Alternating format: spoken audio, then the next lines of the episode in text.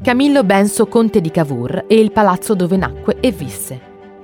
Il grande tessitore dello Stato italiano, con i suoi occhiali tondi e lo sguardo quasi sornione ma acuto, è una figura familiare per i piemontesi. Tanti gli aneddoti sulla sua vita privata.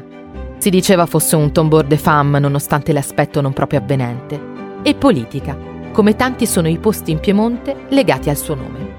Palazzo Benso di Cavour, edificio settecentesco sito all'incrocio fra le attuali via Lagrange e via Cavour, nel centro di Torino, è il luogo cavouriano per eccellenza. Qui, infatti, nacque lo statista nel 1810, trascorse gran parte della sua vita e morì. Inoltre, qui fu fondato nel 1847 il giornale dell'epoca, Il Risorgimento.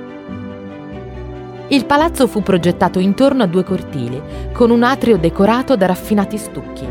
Di notevole prestigio, inoltre, lo scalone arricchito da una volta dipinta nel XIX secolo e il piano nobile, dotato di due saloni, di cui il maggiore decorato da stucchi neobarocchi.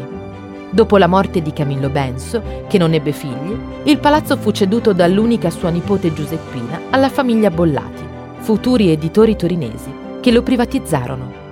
Nel periodo 1998-2005, però, la Regione Piemonte si fece carico della tutela degli originali decori settecenteschi per utilizzare alcuni interni a fini espositivi. Oggi l'edificio è principalmente destinato ad alloggi privati e uffici.